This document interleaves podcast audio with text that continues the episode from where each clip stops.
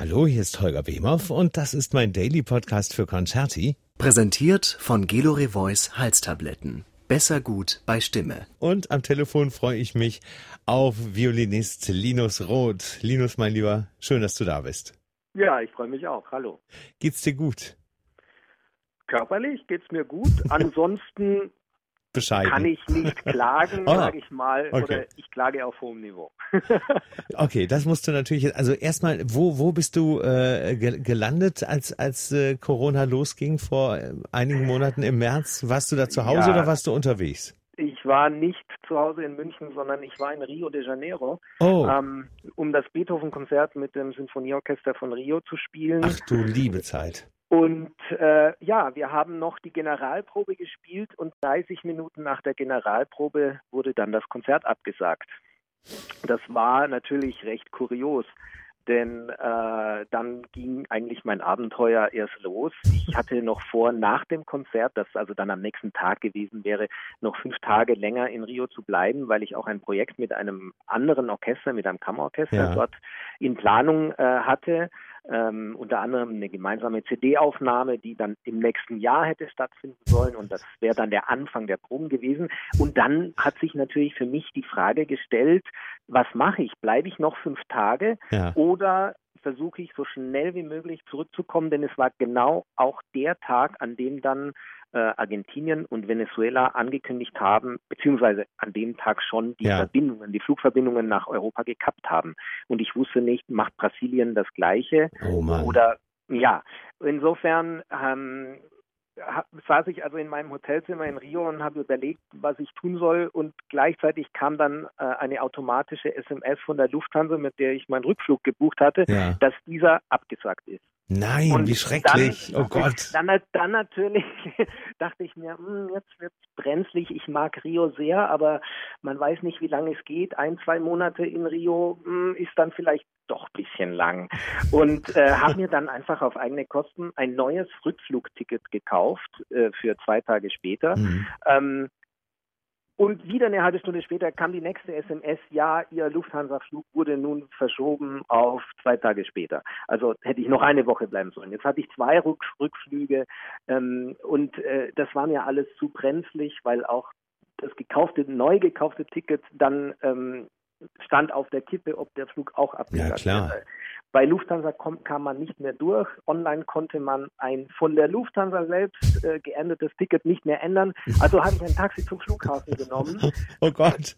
Kam dort 1 Minute nach 8 Uhr an, als der Mann am Schalter gerade weggehen wollte. Und den habe ich also auf Knien angefleht. Komm, jetzt bleib noch da und ändere mein Ticket.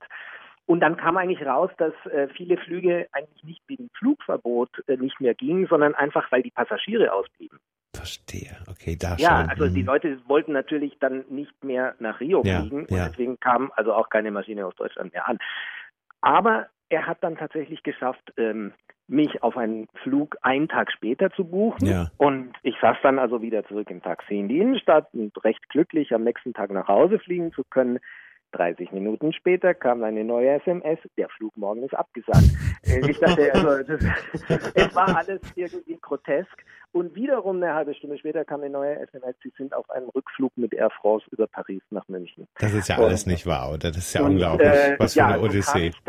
Kam ich dann über einen gespenstisch leeren Charles de Gaulle Flughafen in Paris zurück nach München, wo die Leute sich schon also um einen Kaffee sich quasi fast geprügelt haben am Flughafen, weil es gab nur ein Café, das offen war.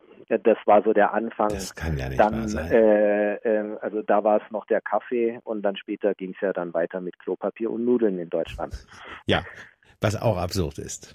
Ja. Diese erste Corona-Phase haben wir ja Gott sei Dank mehr oder weniger hinter uns gelassen. Habe ich zumindest den Eindruck. Wir reden nämlich von, was du gerade beschrieben hast, wir reden von Mitte März, als das der Fall war. Jetzt sind wir natürlich ein paar Monate weiter, fast 3 Monate weiter.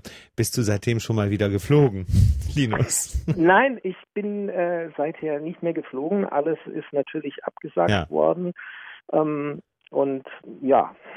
Hast du in dem Zusammenhang die diversen Bilder von übervollen Boeings, Maschinen gesehen, wo die Leute eng an eng zwar mit Maske sitzen und man versucht uns weiszumachen, dass die Filter an Bord auch Viren filtern würden.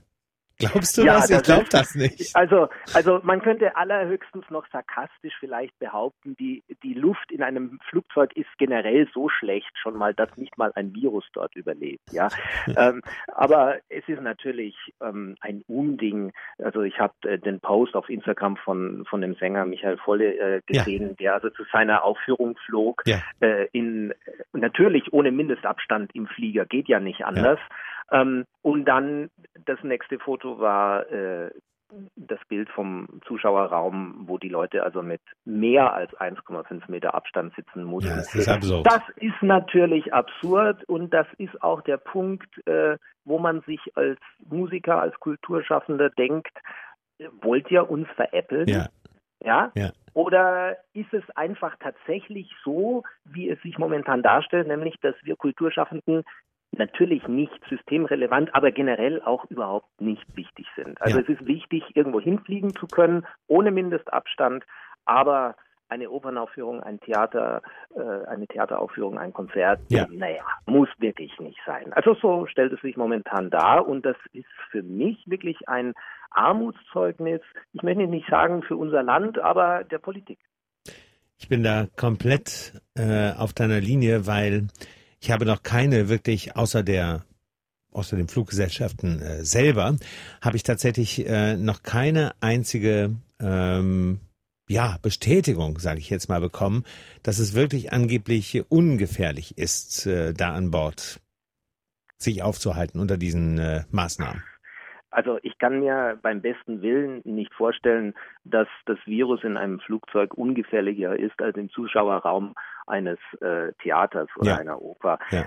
Ich bin in dieser Saison Artist in Residence bei den Augsburger Philharmonikern und wir versuchen jetzt im Juni, Mitte Juni, dass ich das Mendelssohn-Konzert spielen kann. Das ist ja eine kleine Besetzung. Eigentlich einmal geplant war. Wir würden es jetzt viermal spielen und nicht in einem Saal, im goldenen Saal, wo ich glaube um die 800 oder 1000 reingehen, sondern im Kongresszentrum, wo knapp 2000 Leute reinpassen. Ich kenne den Saal, und jetzt kommt von der Politik die Vorgabe, Veranstaltungen sind erlaubt, aber nur für 50 Leute. Ja, und dann natürlich fragt man sich, das kann man doch so nicht machen, denn in einem Saal mit 50 Leuten können wir doch genauso 1,5 Meter Mindestabstand halten, selbstverständlich, wie in einem Restaurant, wie noch mehr als in einem Flugzeug sowieso, aber wie sonst überall in jedem Geschäft es machbar ist. Ja. Und das geht einfach nicht. Also da muss wirklich was passieren, denn Deutschland ist nicht umsonst eine Kulturnation. Also ich glaube, es gibt in diesem Land so viel Kultur und Kulturinstitutionen, weil die Menschen das wollen und das brauchen. Ja. Und nicht, weil wir sonst nichts zu tun haben oder weil wir gern so nebenher ein bisschen Musik machen, sondern weil es was Essentielles ist. Und das scheint man wirklich zu verkennen. An die Seite geschoben zu haben zumindest. Total. Das sehe ich auch so. Ich weiß nicht, ob du mitbekommen hast, dass vor wenigen Tagen Österreich einen neuen Maßnahmenkatalog für Konzerte, Theater, Opernaufführungen etc. herausgegeben hat. Die sind das muss man neidvoll anerkennen, in der ganzen Krise immer wesentlich vorausschauender gewesen.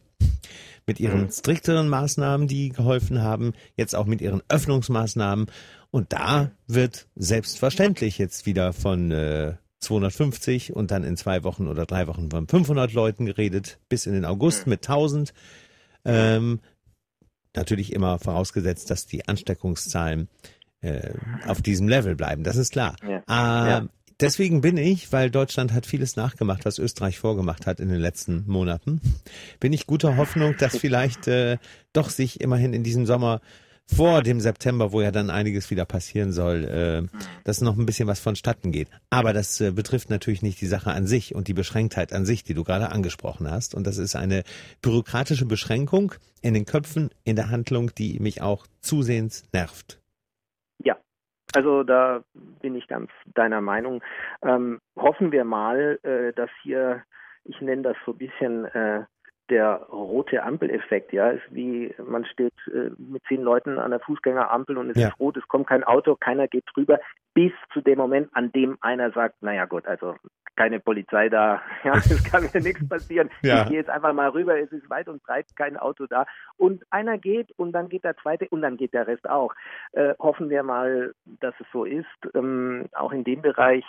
Ich habe jetzt gelesen, in der Schweiz sind Veranstaltungen mit 300 Personen zulässig. Ja. Ich glaube, es gibt auch keinen Maskenschutz, soweit ich das jetzt in Erinnerung habe. Ja, ich glaube, niemand würde sich weigern, einen Mundschutz aufzuziehen, wenn es denn so gewünscht wäre. Hauptsache, man greift Maßnahmen, dass wieder irgendwas möglich ist. Wiesbaden zeigt ja auch, dass es geht. Die hatten ja auch bei ihren Aufführungen, da haben es im Moment noch 200, 250 Leute im Publikum. Das geht doch da auch. Eben, ja. Und wir sprechen ja jetzt nicht, dass wir einen 2000 Sitzplätze fassender Saal mit 2000 Personen füllen wollen, sondern natürlich, wir wollen es ja auch richtig machen, ja. Und das ist auch wirklich, also leicht möglich. Also jedes Opernhaus, jeder Konzertsaal hat mehr als nur eine Tür. Also man kann zur einen Tür rein, zur anderen Tür raus. Es ist nicht so wie ein Flugzeug, das allerhöchstens hinten und vorne eine Tür hat. Ja, ja. Manchmal noch das in der Mitte. Ja, manchmal auch noch der Notausgang. Ja, genau. Also es ist ja generell schon, ich habe einen Bericht gesehen, wie gesagt, ich bin noch nicht geflogen selbst, aber wie man heutzutage fliegt und beim Einsteigen wird also 1,5 Meter Mindestabstand eingehalten. Ja, also, und dann quetscht man sich an Bord zusammen. Und dann quetscht man sich mit 20 Zentimeter eine Stunde zusammen. Naja, also Entschuldigung, aber so ein bisschen Logik und Menschenverstand darf man dann schon mal einschalten, das ist unsinnig. Was Augsburg betrifft, da hältst du uns und hältst du mich gerne auf dem Laufenden. Das betrifft Anfang Juli, ne? Wenn das Mendelssohn-Konzert, glaube ich, geplant ist mit den Philharmonikern. Teams wahrscheinlich auf die zweite Woche, also auf den 15., 16., 17., 18. Juni, Juno vor. Ja. Wo du eigentlich Weinberg gespielt hättest. Sonst. Nein, Weinberg war tatsächlich schon. Der war schon im November dran mit den Augsburger Philharmonikern. Es wäre tatsächlich sowieso Mendelssohn dran gewesen. Achso, ich dachte, du wärst, ich hatte so ein bisschen ein Schedule studiert und ich dachte, du wärst Mitte Juli für das Oldenburgische Staatsorchester gebucht gewesen. Das auch, aber das ist abgesagt. Ja, genau, deswegen sage ich. Da wäre Weinberg da gewesen, aber Weinberg hat eine zu große Besetzung. Ich denke mal, das wird bei bestem Willen nicht gehen. Genau, deswegen, wo du gerade sagtest, Mitte Juli, aber die Oldenburger wissen wahrscheinlich schon Bescheid, dass du da nicht sein kannst. Mein Lieber, verrate mir doch ganz kurz, als du dann in München Mitte März wieder gelandet bist, wie hast du denn die Zeit bis jetzt genutzt? Wie kreativ oder auch wie befreiend oder wie befreit vielleicht. Manchmal ist ja auch so eine kleine Auszeit, habe ich von vielen Kollegen und Kolleginnen von dir gehört, gar nicht das Schlechteste. Ja, da kann ich nicht wirklich so mitgehen. Also ich habe mich immer als sehr freien Menschen gesehen, bis jetzt natürlich. Wenn ich eine Auszeit brauche, dann hätte ich sie mir genommen. Da brauche ich kein Corona dafür. Ja, das ist klar.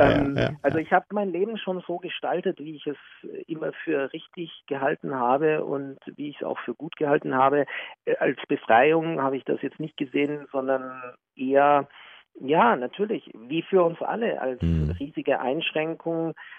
Ich bin auch, ehrlich gesagt, recht erstaunt, wie gut das die Gesellschaft doch gemeistert hat, sage ich mal, auch wenn sicherlich der eine oder andere Schaden leider bleiben wird. Das steht mir jetzt nicht zu, darüber zu urteilen, aber ich für meinen Teil, also um es vielleicht mal ganz frecherweise mit Schopenhauer zu sagen und sein Zitat etwas umzuändern, der ja gesagt hat, Gesundheit ist nicht alles, aber alles ist nichts ohne Gesundheit. Das hat für mich auch bisher immer gegolten, aber jetzt in den letzten 2 Monaten habe ich gedacht, so nee, das irgendwie passt mir das nicht mehr. Ich würde das jetzt umändern. Ich würde jetzt eher sagen, Freiheit ist nicht alles, aber alles ist nichts ohne Freiheit. Verstehe. Also du bist durchaus kritisch mit diesen Maßnahmen um, die unsere Bundesregierung getroffen hat.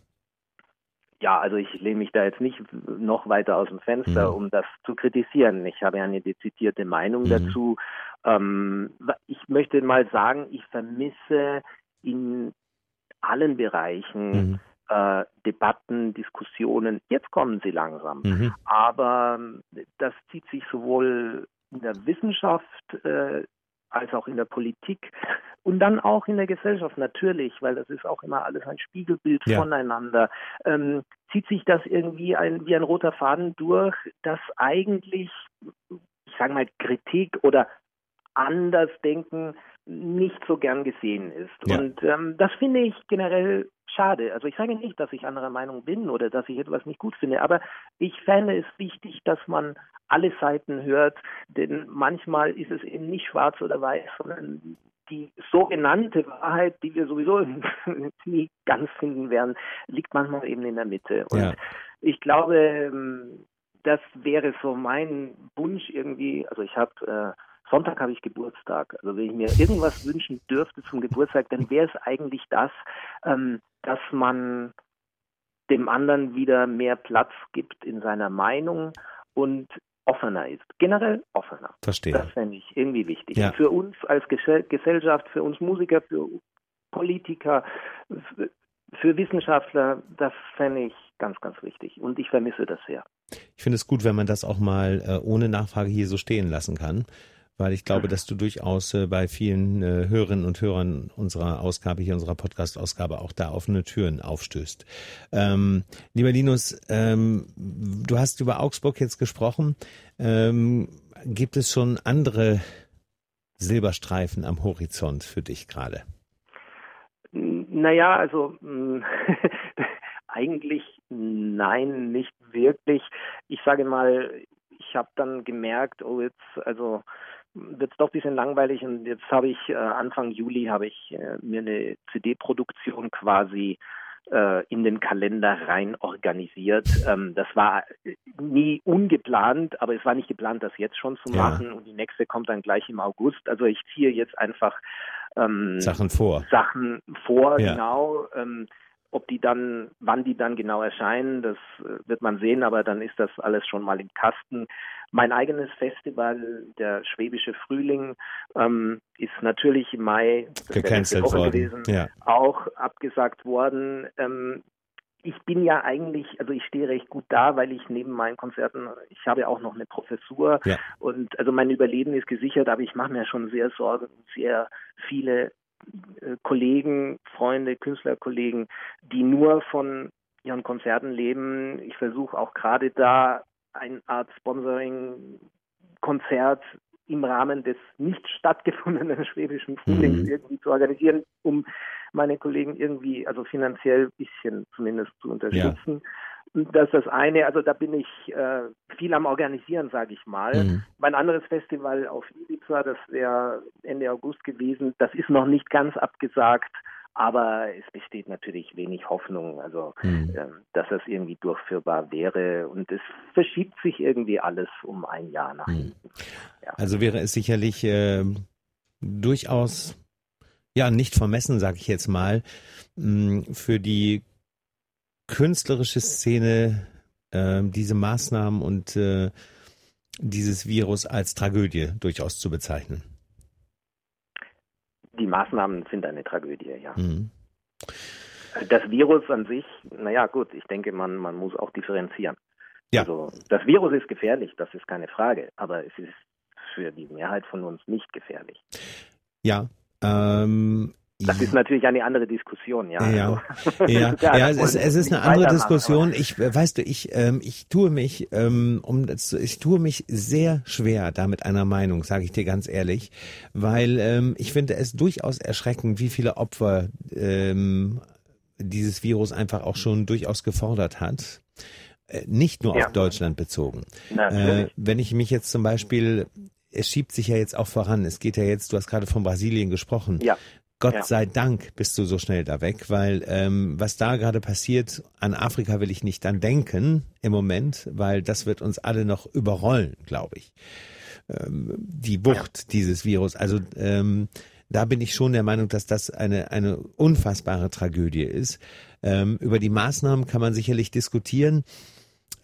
Ich kann mir dazu, und da bin ich ganz offen, im Moment keine Meinung bilden, weil ich kann, es ist so nicht greifbar, in irgendeiner Form, auch wenn sogar die Mediziner, wenn es für die Mediziner nicht greifbar ist, in dem einfach kein Impfstoff im Moment gefunden werden kann, weil es so neuartig ist, es ist so schwer irgendwie damit umzugehen und zu sagen, das ist richtig und das ist falsch. Also das ist dann natürlich immer ein Gefühl, was man haben kann. Das ist wohl wahr. Es ist sehr schwierig, das zu sagen. Und noch dazu, wir sind weder Ärzte noch Virologen noch Epidemiologen. Ich denke mal, wie gesagt, also es braucht einfach mehr Diskussion, mehr Debatte in dieser Sache. Ja, auch in dieser Sache. Ja. Denn eins ist schon sehr verwunderlich, es gab bis vor kurzem eigentlich immer nur mehr oder weniger eine Meinung. Ja. Und das hat es noch nie gegeben. Ja, das ist und wenn wahr. Es die gegeben hat, dann hat es nie wirklich gestimmt. Also das braucht es auf jeden Fall. Natürlich soll man dieses Virus nicht verharmlosen, das ist ganz klar. Und wir sind in Deutschland auch auf medizinischer Sicht, glaube ich, in einer privilegierten Lage. Ja, das sind wir. Das muss man sehen, gerade wenn man in ärmere Länder schaut. Aber ja, wir wissen nicht genug, das ist klar, um eine schlussendliche Meinung darüber zu haben. Mhm. Ja. Was ich dir im Moment wünschen kann, also weil ich das erstmal sehr gut finde, dass du einfach sehr pragmatisch dieses Berufsverbot. Ja, das ist es momentan. Genau, dass du das mehr oder weniger in Kreativität umwandelst und einfach auch pragmatisch einige Sachen vorziehst und vorziehen kannst. Das ist ja was durchaus Positives. Ja. Und im zweiten Schritt wünsche ich mir dann für uns, dass wir uns, wir haben uns in Hamburg das letzte Mal gesehen, als du den Echo bekommen hast. Das war der letzte Echo, der verliehen wurde, bevor es in den Opus übergeht. Es war eine Elbphilharmonie. Dass wir uns gerne in Hamburg, gerne in München, gerne auch mit ein paar Abstrichen in Augsburg, dass wir uns auch da wiedersehen, mein Lieber. Das würde mich sehr freuen. Würde ich mich auch sehr freuen, auf jeden Fall. Bis dahin hältst du dich wacker und hältst dich sowieso gesund und ich freue mich, dich bald wieder zu hören. Auf der Bühne und auch so. Auch. Danke dir, Holger. Ich danke dir, Linus. Bis ganz bald. Bis bald. Ciao. Tschüss, mein Lieber.